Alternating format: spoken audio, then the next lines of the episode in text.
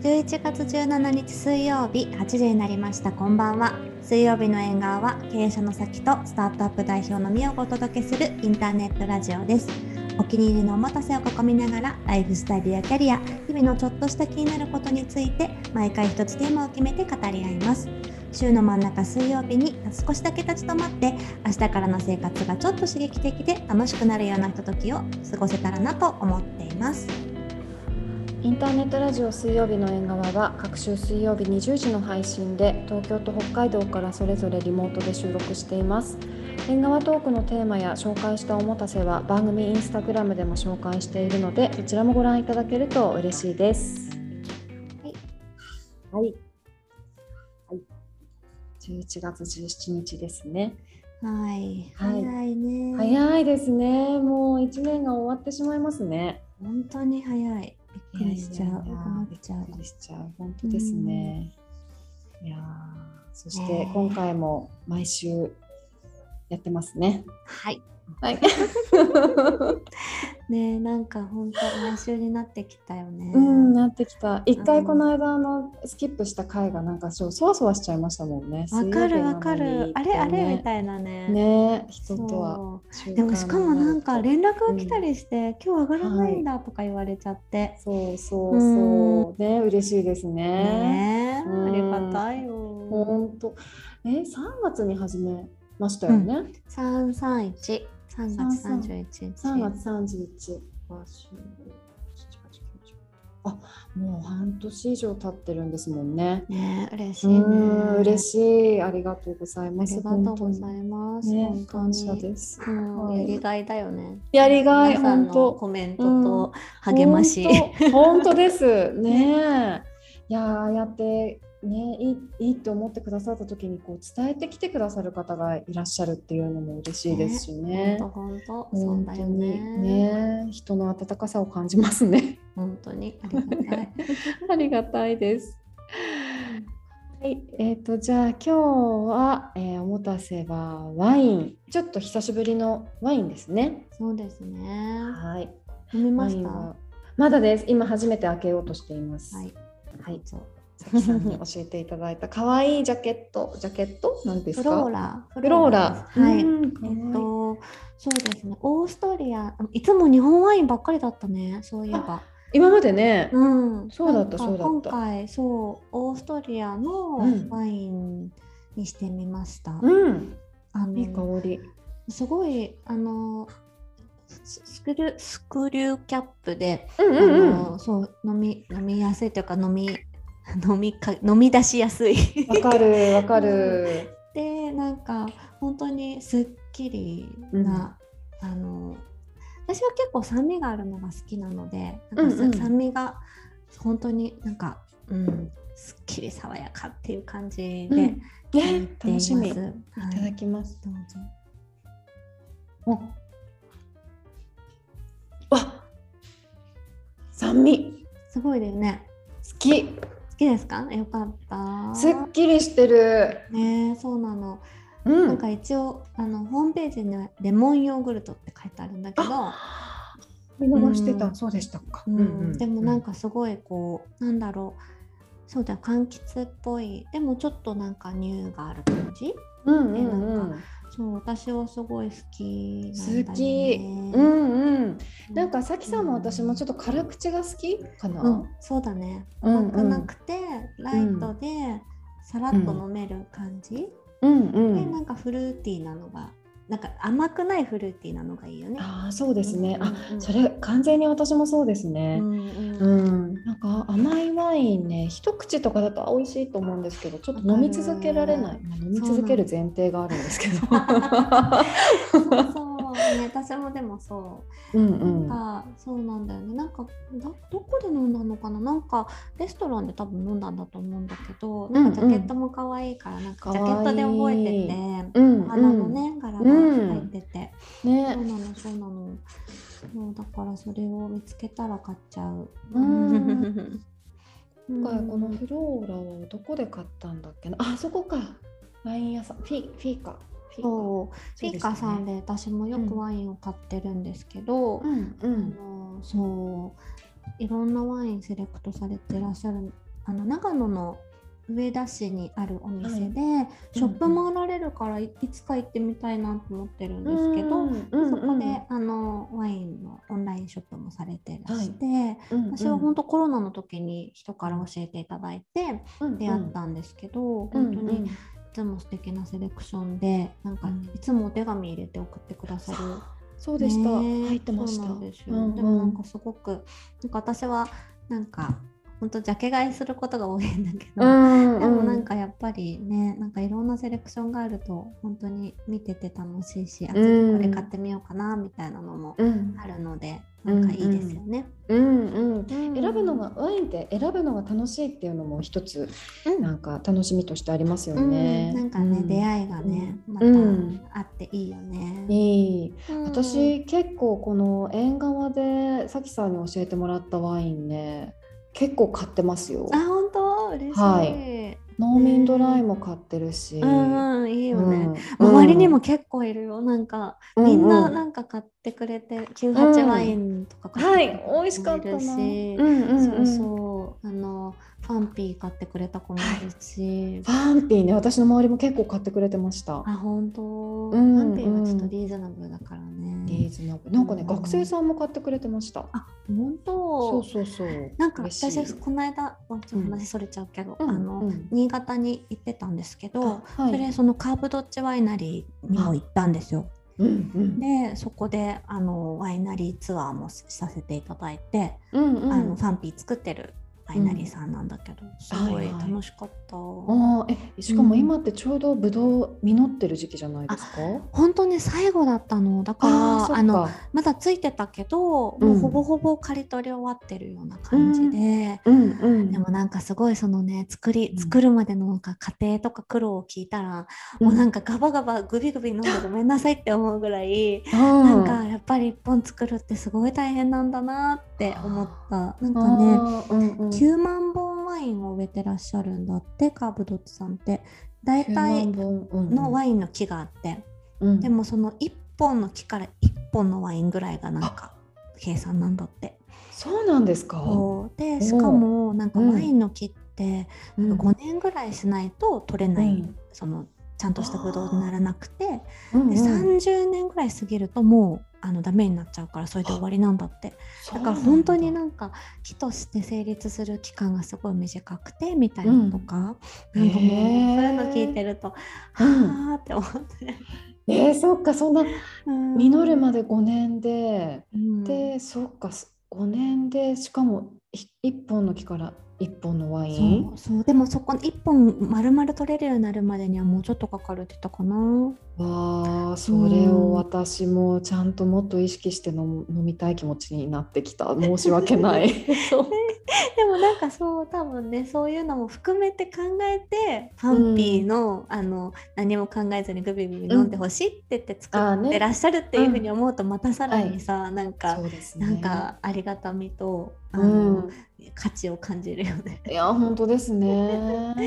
そうそう。でもなんかそういうふうにねグビグビっておっしゃってるねいただいてるからあの、うん。美味しく本当に楽しく飲んでます、はいそういたしましょう。はい、もうありがたい。いや、でもこのフローラさん、フローラさん、あの、美味しいですね。本当キリッとしてね好き。うん。ねねキンキンに冷やして飲むやつだよね。ね、うん私これ買ってからだから1週間以上うんずーっと冷蔵庫にいたんですけど、うん。うん、なんか今キンキンでめちゃめちゃ美味しかった。幸せ。あこれはまた買うと思います。嬉しい。いでもなんかいいね。うんうんなんかあれだわ。写真撮る前に開けちゃった。またごめんなさい。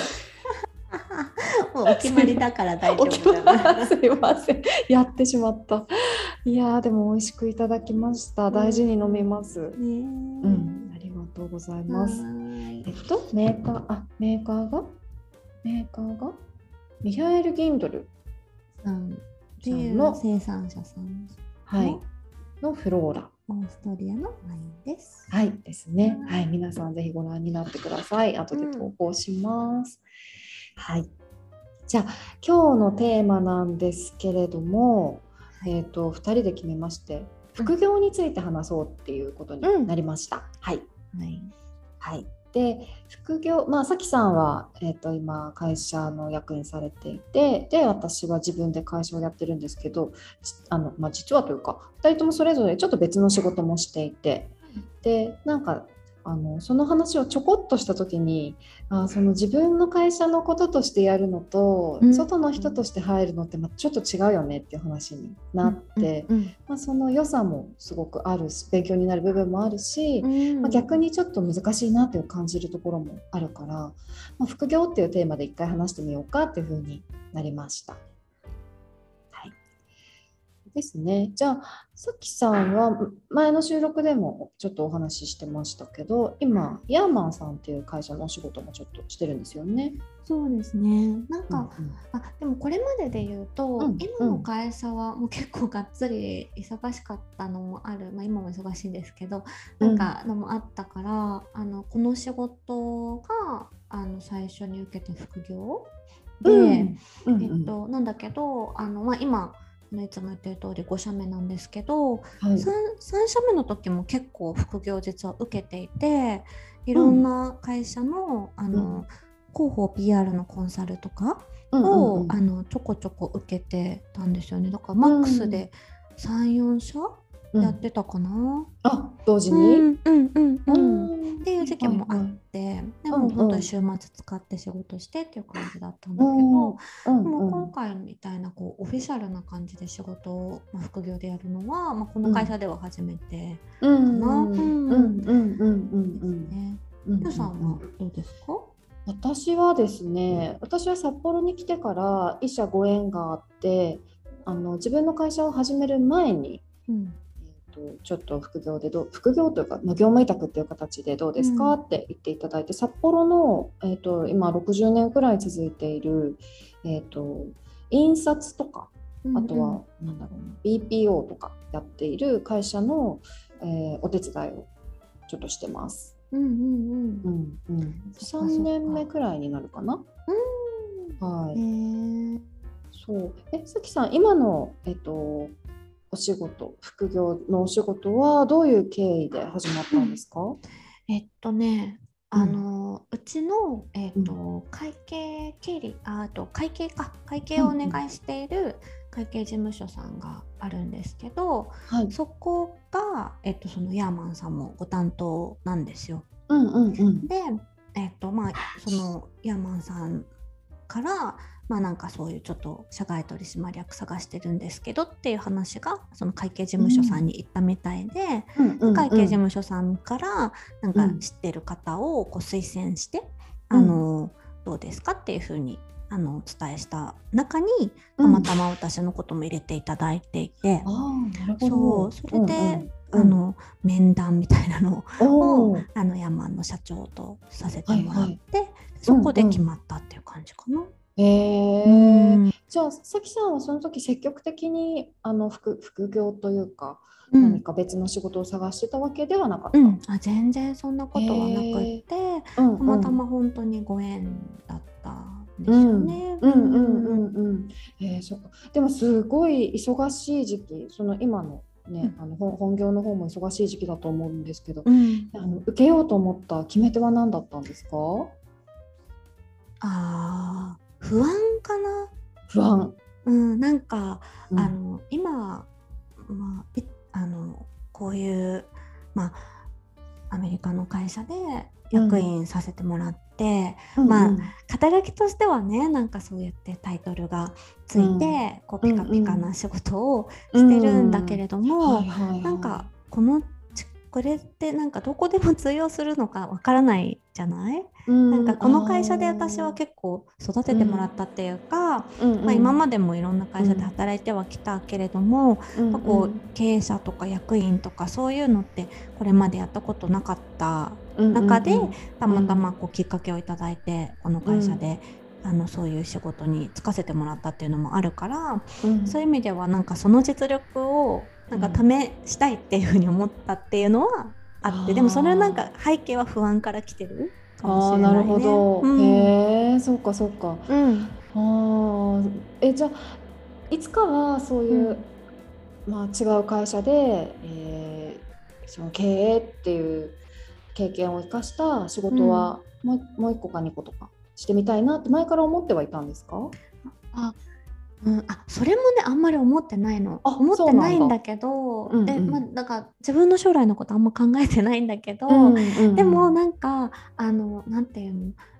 自分としてはあの、うん、なでもほら社会人でせっかくやっててさ、うんうん、でで結構ねこうなんか「うん、んなんかすごいですね」とかこう、うん、あのなんかすごい会社でそんなアメリカの会社でうんちゃらかんちゃらとかって言って、まあなんか褒めていただくこともあるんだけど、はい、どっかでいつもすごい不安なんだよね。ああそうなんだ。うん、うん、それは今も？うん今も今も。うんうんうん、でなんかそれって別にそのなんていうの？別にさ経営者検定があるわけでもないしね,、あの、うんうん、なんかそのこれとこれとこれができてたらすごい経営者ですっていうわけでもないじゃない、はい、で、本当にやっぱり運とさご縁も、うん、私の場合はすごく大きくて、うん、今ここにいるって思ってるから、うん、なんかどこまで行ってもやっぱりその漠然と不安なんだよね。なんかこう、うん、別に MBA 取ったわけでもビジネススクール行ったわけでもないし、なんか、でも体当たりでやってきたんだけど、もうこれってどれぐらい通用するもんなんだろうかなとかその自分の世界じゃないところで、うんっていうのはなんか常に思ってたことで、だからなんかこう腕試しとかそんななんかゲーム感覚じゃないんだけど、でもなんかその自分をこうに自信をつけるためになんかその違う環境で自分のが活躍できるかどうか試してみたいっていう気持ちはどっかであったかも。あなるほどなるほど、うん、なんかそれがその先どういうキャリアにつながってるかとかはあんまりどうでもいいっていうか分かんない、うん、それは自分で後からなんかあのフィギュアートすればいいかなって思ってるからなんかそこじゃなくて、なんか今の、今の自分の立ち位置をなんか明確にするっていうために、うん、なんかその、自分が自信を持ってこういうことやってきたとか、うん、こういうことができるって言える人になるにはなんかもうちょっといろんな場面で自分の実力をなんか使ってやれることがあったらいいなとは思ってたかな。うん。そっかそっかそっか。うん。なるほどね。うん、えー、そうか。でもさきさん不安からっていうのはちょっと意外でした。そう。でもやっぱり不安よ。あそっか。いやなんかそう検定がないっていうのは確かにすごい分かりやすいですよね。うん、うん、ね、うん、なんかに頼りたくなっちゃうよね、そういう、ね、ついつい。なんかほら定義って好きじゃないですか。そうそうそう。うんわかるな。うん、みさんはどういう経緯で今のお仕事始めたの？いや私もね不安。私の場合はお金への不安だったんですよね最初は。3年前なんですけど、うん、その自分で会社を始めようかなっていうタイミングで、うん、でも私お金が入ってこないことにめちゃめちゃ不安があるんですよね。だから仮にじゃあ自分で会社を始めたとしてもしばらくお金って入ってこないだろうなと思ったらもうすごい夜も寝れないくらい不安で、あそっか。そう。だからなんかちょっとこうもしそういう話が、まあ、話というかご縁があるんだったら積極的にお話聞いてみようって思っていた時にたまたま、うん、あのどうですかってお声がけいただいたんですよね。うん、でそう。でただその時はあのもう自分の会社にほぼあのなて言うんだろうな。コミットしなきゃって思っていたからいやお手伝いできるとしても本当にちょっとしかできないと思いますってお話をしてたんですけど、うん、うん、いやそれでも一回一緒にやってみましょうっていうふうに言ってくださったので、うん、うん、それであの決めた感じですね。もともとお知り合いだったの、うん、あではなくてあのワリスっていう、えっ、ー、と今あのなんだろう転職サイトでもないんですけど副業とかいろんないろんな働き方のオファーが来るサイトみたいなのがあってマッチングみたいな。そう,、うんうんうん、でそれになんか軽い気持ちで登録してたんですよ。うんうん、そう。そしたらたまたまそれをご覧になって声かけていただいたんですよね。そそうそうう、うん、でなんか一個は私もそのお金お金っていう分かりやすい不安があったんですけど、うんうん、なんかもう一つはやっぱりあのなんだろうな。私ってあの経歴書はそんなに重視しないとかって今までの配信でも言ってるんですけど、うん、でも常に自分のなんだろうキャリアシートみたいなのを書いた時に、うん、どういうふうに書けるかっていうのは常に意識なんかしてるんですよね。うん。なんか客観的に誰かがあ私に会ったことない誰かが私のこうこれまでやってきたことを見た時にどういうふうに思ってくれるんだろうなっていうのはすごく意識をしていて、そうだからなんかあの副業でも何でもいいんですけどとにかく経験を増やしていきたいっていう気持ちは今もあって。うん、そう。であの頃は割とこう自分の食い縁をちゃんと作っていきたいっていう意味で、うんうん、その自分のキャリアを作ってキャリアシートに書くんだったらなんかこういう風な経験をしてきたっていうのをちゃんと書けるように経験を積みたいなって思ってたんですけど、うんうんうん、今はどっちかっていうとなんか私北海道に恩返しをしたいっていう気持ちがあって、うん、うん、なんかこういう東京での経験もそうですし、まあ、自分の会社であの商品をあの開発して発売したっていう経験もあるんですけどなんかそれが北海道の誰かの役に立つんだったらいいなと思って。で、うん、なんかそういう意味で恩返しできる人になるために経験を増やしたいっていうのがあって。うん、そそうそう。まあだからそうですね。お金の不安ととにかく経験を増やしてあの強い人になりたい。強い人？わかんないけど。うん、なんか生き生きていく力をつけたいっていうのはありましたね経緯としては。うん、実際でももう3年、うん、3年？目です、そう、うん、やってみてどうですか？やってみていやでも本当にやってよかったなと私は思ってます。うんうんうん、あの自分の会社はやっぱり、うん、な結構私自分の原動力が誰かのためになりたいとか、うん、誰かをなんか誰かが成長していくところの助けになりたいとか、ん、なんかそういう気持ちが組織の中に入るとすごい強くて、そうでもなんか自分の会社だと誰かって言ってもなんかそんなにこうねチームがいないから、うん、ねなんかそういう思いが発揮されるっていう場面ってそこまでなくて、うんうんうん、だからそういう意味で言うとあのいろんな人と関わり合いながらあの自分が今まで一緒に働いたことなかったようなタイプの人たちがこう成長していったりとか、うん、なんかその先で喜びを感じてたりとかするのを見るのはすごい楽しいですね。えー、うん、うん、なんか居場所が一個増えたっていう感じ。うんうんうん。うん。うんさきさんはどうですか？えー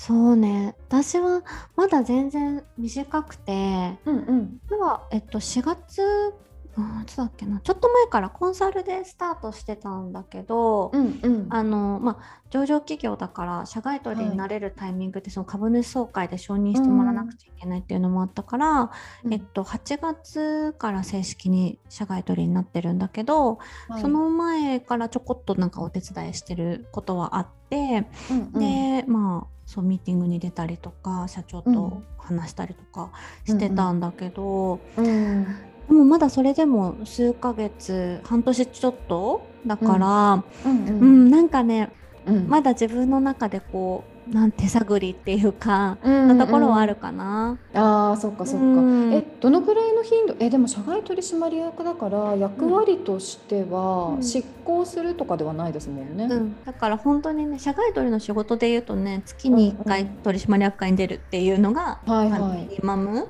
求められてることで、あとはその、私は。ブランディングとか、その商品のプロモーションとかのところにこう力を発揮してほしいっていうふうに言われてるからなんかこの間もちょうど新商品出したりしたんだけどその新商品の、まあ、ミーティングに出たりとか、コンセプト会議に出たりとかっていうでそこでなんかあだこうだ言うみたいな、なんかそういう感じかな。なんかじゃあ基本そのメンバーの人たちと話す機会っていうのはあんまりないという感じですか？ないね。えっと、せと社あの取社内の取締役のその、うん。うん、宣伝とかの役員の方がいるから、うんうん、その方とやり取りが一番多くて、うんうん、次に社長かな。うん、うん、そっかそっかそっか。その二人が一番多いかも。うん、うんうんうん。えー、えなんかすごい率直な質問ですけど楽しいですか？8月からやっていて。うんああの、うん、いいいい勉強になってるなって思う反面、うん、全然力出せてないなって思う。思います、うん、全然役に立ってないって思う。本当に。うん。へえ。うん。なんかそこはちょっとチューニングしていかなきゃいけないなって自分的には思ってて。うんうんうん、うん、なんかすごい社長とかと話したりとかする分にはすごい勉強になるしでなんかいろいろ聞いてくださるあのなんていうのかな例えば商品のプロモーションとか、メッセージングどうするかとかなんかそれこそ今回ねあのドライヤーを出したんですよ新商品として。て。はい、で、うん。その新商品のドライヤーのそのうん。宣伝の、例えばあのタグラインどうするかとか、そのうんうん。CM どういう風な流れで作るかとか、なんかそういう会議とかにも出てたのね。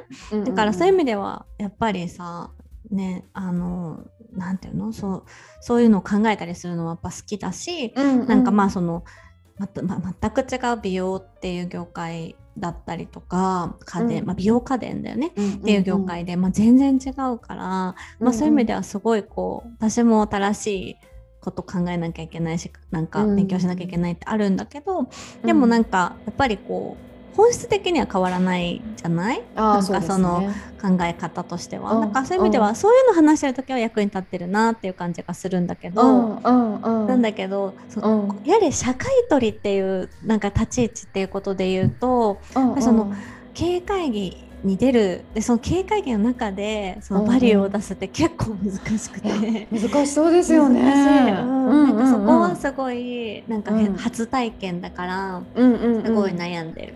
あー確か関わり方としてねそうですよね、がっつり中に入って実行するところまでそうなの。っていうのとはちょっと違うんですもうん。ん。ね。そっちがさうん得意だしそっちをやってきた人じゃない、はいだから。どんどん言いたくないしどんどん言いたくなっちゃうんだよね。なんだけどそのうん。立場的になんかそのやりすぎちゃいけないし、まあね、今はできるけどやれなくなった時に責任取れないって思うとやっぱりねや任せなくちゃいけないっていう時のうんなんかその線引きとか、そのなんかうんなんかそこがすごい難しい。ああそっか、どっちかっていうとやりたくなっちゃうのにどこまでやっていいのかなみたいなあそうそうそうそう。そうそうそうそうそう。私は結構それがあってだからその今の関わり方、まあ、時間的にもかなりさ、うん。もうあの月に数時間しか関わりませんって言ってるから、うんうんうん。でまあそれぐらいしかできないしね自分的にも。うんうん実際ね、うん、だからそれでお願いしてる中でその中でなんか自分的に満足できる結果を出すってやっぱすごい難しいって思う。難しいですよね。うん。いや私は全然その社外取りとかではないんですけど私も一応なんかあの契約形態的には、うん。あのまあ、コンサルティングみたいな感じなんですよ。うん。でも私も中に入ってどんどん一緒にやっちゃいたくなる気持ちがあるから、うん結構ね難しいです。どこまで入ったら迷惑じゃないかとか。なんていうの、うん。そのチームの人たちはあのなんていうんだろう入ることをこうウェルカムしてくれるんですけどでも、そうじゃないなんか別の部署の役員の方とかはいが、なんかしかもこう古い会社だから、うん。だ男性の役員ばっかりなんですよね。あーうちもそうだよ。あそっかそっか、うんなんかそうするとねなんかやっぱり私が出過ぎていくときっと面白くないだろうなとか思っちゃうとうん。なんかね振る舞い方難しいですね。あすごいわかる。すごいわかる。うん難しいよね。難しい。なんかうん。中に入れるのであれば、まあ、自分が外から関わるっていうふうに決めたんだけど、うん。中に入れるんだったらどんなにやりやすいかなって思うよね。うんもうまあでもね思うけどそうじゃない形を選択したわけだし本業をうん。本業というかあるわけけだから、そうだねうん、新しい形としてどういうふうに関わったら一番役に立てるかなというのをやっぱり常に考えますよね。考えるよね。考える。うん。うん。でもさなんかいいトレーニングだとも思わない？思う。んめちゃめちゃ思う。うん。うん。うん。やっぱ違う業界だしサイズも規模も違って、うん。うん。なんかこう違う人とまあ働くってはい。当たり前だけど、うん。なんかそういう時にさどういうふうに自分をなんかこうフィットさせていくかでそこでバリュー出すかって、うんすごいなんか難しいけどそこはすごい、私はなんかやりがいだなって思って、うんやってよかったなって思うポイントの一つかもしれないね。うんうんうんわかりますそうですようんねうんなんかそういう働き方ができるようになったらなんか可能性も広がりますしね、うん。今後例えばちょっとこうフルタイムでいろいろあのがっつり働くのが難しくなったとしても違う形でのバリューの出し方が自分の中でなんとなく見えればちょっと自由に生きることにもつながるかもしれないというか。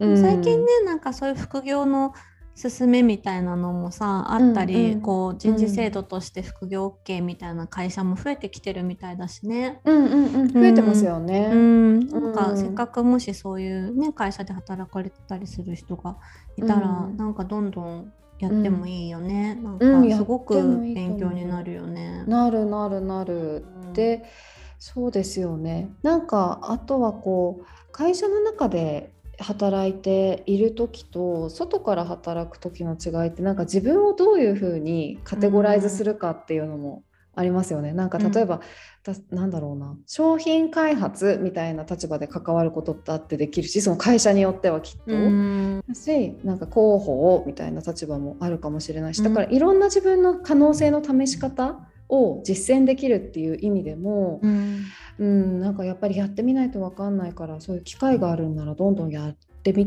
るのはすごいいいなとは思いますいねや。本当そうだよね。うんうんうんなんかこうまあ最初はねその最初の頃のキャリアの時は多分その自分の軸を見つけるのに必死で、まあ、うん目の前のことをその勤めてる会社でがむしゃらにやるってことなんだとは思うんだけど、なんかある程度ねなんかこのジャンルでちょっと自分としては試してみたいとかもうちょっと経験深めたいとかってなったら、ねうんうん。そういうまあ転職も一つだけど、うんうんなん。か副業もねなんかうんいいよね。いいいいいやすごくいいと思う。うん、私実はもう一個副業しててさ。ああそうなんですか？そう、うん。なんかあの、うん。ハワイのドーナツ屋さんなんだけど。うんうんうなんんかカウアイ島にある、えーとうん。ハワイのうん。タロイモを使ったうん使って作るドーナツでココナッツオイルで揚げてるんだけど結構そのエコっていうかササステナブルの観点で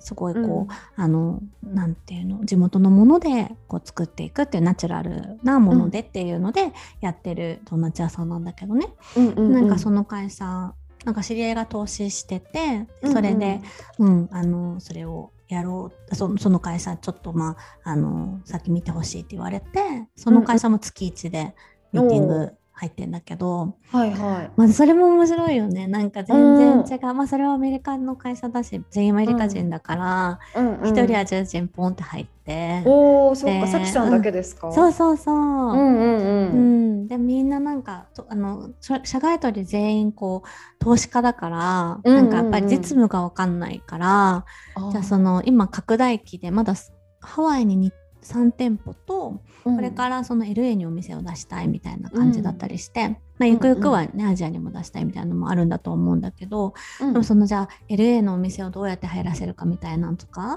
なんかそのトレーニングどうやって進めるかとか、なんかそういうのはさなんかまあ今の経験が生きるっていうか。さそうですよね、うん。今もそうだしこれまでのねそうそう会社も。そう、そうなんだよね。だからなんか意外と、あうんこれは全然なんか、あの役役に立ってんなみたいな感じ。あは すごいある。うんうんうん、うん、けどなんか、でも英語だからさ、なんかやっぱり、まあ、それはそれでまた別のチャレンジがあるんだけど、でもまあ、まあでもすごいそれはそれでまた別のなんかこうな脳みそのストレッチみたいなのははいあって、なんかすごいいい刺激。うん。うんなんかそっちの別の仕事が本業の方にも生きるなって思思うタイミングってあります？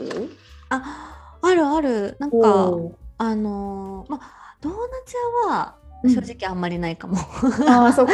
あれかな、なんか今までの経験をそのままなんか渡してってるじ、感じで、うんだけど、あの、うん。ヤーマンさんはうん結構やっぱり、なんだろう。やっぱりさ規模が全然違う。もうゼロの桁が全然違うからはい広告予算とか例えば、うんうん。うんだからやっぱその規模感を動かすっていう時のなんかこうんうんう考え方とか、まあままたベースは変わらないんだけどやっぱりできることが増えるじゃない、うんうんだからなんかそういう意味では純粋にさなんかあうん。これってこれぐらいかかるんだとかそういうのもさはいはいなんかはい。勉強うんになるし、まあ簡単な話で言うと。確かに。でもそのね、うん。中の数字をリアルに見るっていうこともないですもんないね。ないない、うんうん。面白そう。そういうのはすごい面白いよねやっぱりビジネスモデルがね、違うじゃない、うちは、店舗店舗とさ、まあ、自社サイト、オンラインとかだけど、うんやっぱり家電量販店があったり、テレビショッピングがあったりとかってなるとね、また全然利益構造も違うしさ、うんあとやっぱ特許持ってたりするからそのやっぱりこうものを作りの中に入れるその特許技術の考え方その製造うんのそのテクノ,、そのテクノロジーっていうか製造部門を持ってるっていうのは、商品商品の、うん。ね特許とかも含めてなんかそういうのもまた全然違って面白いよね。うん面白そう。ちょっとこうねあの中に入ってちょっと覗き見覗き見でもないけど、うんうんうんリアルなものを見れるっていうのもなんかいいですよね大人になってからうんなかなかそういう会社以外のねそうリアルなものを見る経験ってないですもんね。うん面白いよね。面白い面白い。うんしかもさなんか全然興味がないと怒られちゃうんだけど、うんなんか美容私全く分かんなかったし、私も、なんかあんまりこう身近にないから、うんうん、何でもいいやみたいな人だったし、うん、だからもう社長とかにはいつもなんか、うん。あの本当参考になりませんとか言われちゃうんだけど。そうなんか美顔器とかも持ってなかったし、うんうんうん。スチーマーとかも持ってないし、はいはいなんかそうはい。いう家電美容家電？うん。一個も持ってないから、うんうん、えーみたいな、もうそえーみたいな、そう持ってないの？みたいな感じとか、うんうん。すいません、買いますみたいな。感じで、うんううん。んでそういう意味ではなんかそのいつもそのコーヒーの時もそうだったけど、一番消費者に近い社内の人っていう感じの立ち位置にはまたなってるよね。ああ面白い。そっかそっか。そうですよね。うん。へえかそっか。そうそううんうん、でもなんか本当にこう外に関わる機会がねもし作れるんだったら本当におすすめ。いやおすすめ。ううん。んおすすめ。うん。なんかね。まあ。本業はねしっかりやんなきゃいけないんだけどね、うんもちろんね。それをやった前提でね。うんうん。前提で。本当そうですよね。持ち帰れるものって絶対ありますもんあね。るすごくあると思う、ね、なんか私も自分で会社を始めてからはやっぱり誰かに根回しをしてものを進めるとかっていうこともなかったから、しばらく忘れてたんですけどでも今私がお手伝いしてるのって割とこう会社の中でも新しいプロジェクトでうん。でもその古い会社の中の新しいプロジェクトを進めていく時ってなんだかんだ言っても社内のいろんな人を説得していかないと進められないじゃないですか。そうか。そうそうだからあ思い出したこういう感じあったあったと思って。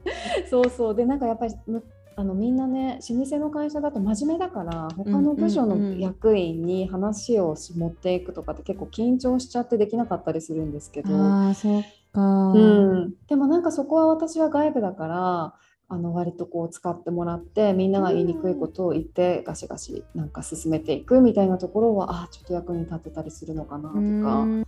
そっかそっか、確かにね、うんうんうん、そうそう。役に立ってる感覚ってう嬉しいですよね生きていく上で。いや大事だよね、うんでまあそれうん。がその自分がやってきた経験でさこう叶えられたらね、すうんごくなんかやりがいにもつながるしその最初の私の不安だって思ってたさ、はいはなんかこう、なんていうの実際のあのなんか力試しじゃないけど、ああこれやってきたこと通用するんだここでもとかって思えると嬉しいもんね。うん嬉しい嬉しい、ううんんなんかね私も一緒に働いてる方々すごい真面目なんですよ。うん。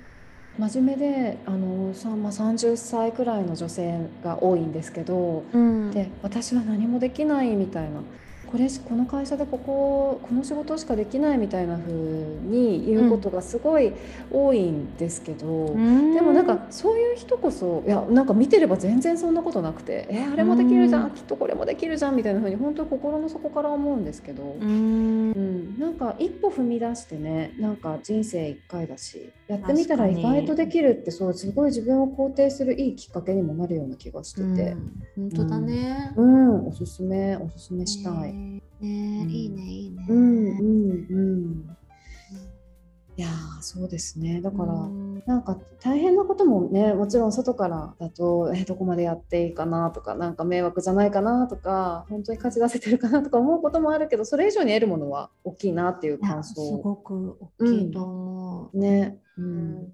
まあでもなんかある意味さ必必要じゃないと思われたら切られるっていうさ、はいはいはい。ことでもあるわけじゃない、うんうんうんうん、でそこはね。う。んだからそういうこうなんていうのズズブズブじゃない関係の中でやるっていう、こう、うん、なんていうの？こういい刺激いいこうはいはい。ピリ,、ピリッとしたさわかるなんか。こうこともあるしね。そういう意味ではうんうんなん。か自分をこうた正しながらというかな自分のあのやれてるかどうかをちゃんと見ながらうん前に進めていかなきゃっていうのもなんかいい刺激になるよね、うん。ただサラリーマンでいるよりね。うんうん、どうしてもね、やっぱりな慣れてきちゃうとだれちゃいますしね。うん。そうそうそうそう。同じ環境だと。そううんうんううん。ん。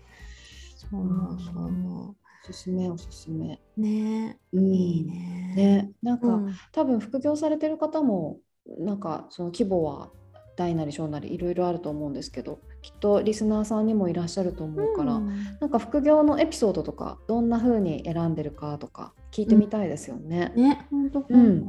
うん。ねいろんなこう組み合わせもあって面白いかもしれうんないしね。うん。うん。うん。ね。うん。知り合いとかはなんか飲食店でバイトとかしててあかっこいい。ねなんかそのずっとやってみたかったからとかもうだから仕事に全く関係ないさなんかこう、あの自分の趣味になるようなことをなんかうんうん。飲食店のバイトでやっちゃうみたいな、そんな副業の活用の仕方もあるもんねきっとね。ああそれめっちゃいいと思う。いやなんか私いつかマクドナルドでバイトしたいんですよね。なんかマックすごくないですか？なんていうの？めちゃめちゃいつも混んでるじゃないですかめっちゃ混んでてデリバリーのあデリバリー？あ違う違う。テイクアウトの人もいればデリバリーの業者さんもウォルとウーバーイーツ出前館とかめちゃめちゃ並んでるし、うん。かと思えばイートインの人もいてドライブスルーの人もいて モバイルオーダーの人もいてとか。なんか見てたら本当に止まんなくて私。あのすごい完璧なオペレーションの中に一回入って学びたいとか思いますね。ね。うん。いやー面白いね。ねいやなんかでもほらあのお店の中にも結構おじいちゃんとかもいたりするんですよね。あ確かに確かに。そう。だよね。うん、なんかすごい多様な年齢多様なななんなんですか？多様性を感じて。うん。えマックめっちゃ働きたい？いつか働きたいと思ってる？そういえば。そういう副業もでもありかもね。うん。うんうん、うん。いいね。いや。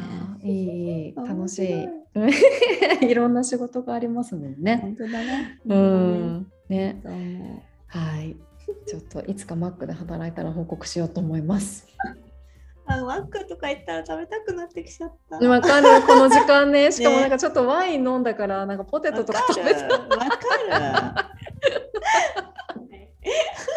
危険危険。危険ですね。はいはい。あのまたぜひテーマのお便り、あテーマのお便りとかね、あの副業エピソードとかぜひはい。送ってください。おお待ちしてます。はい、水曜日の縁側では皆様からのお便りを募集しています。話してほしいテーマや聞いてみたいことなど、ぜひお寄せください。いただいたお便りはすべて2人で大切に拝読します。ポッドキャストのプロフィールトップにあるフォームから送信できます。また、水曜日の縁側インスタグラムではおもたせの紹介やアフタートークを綴っています。こちらもぜひご覧ください。はいはいはーい。じゃあ本日もありがとうございました。ありがとうございました。は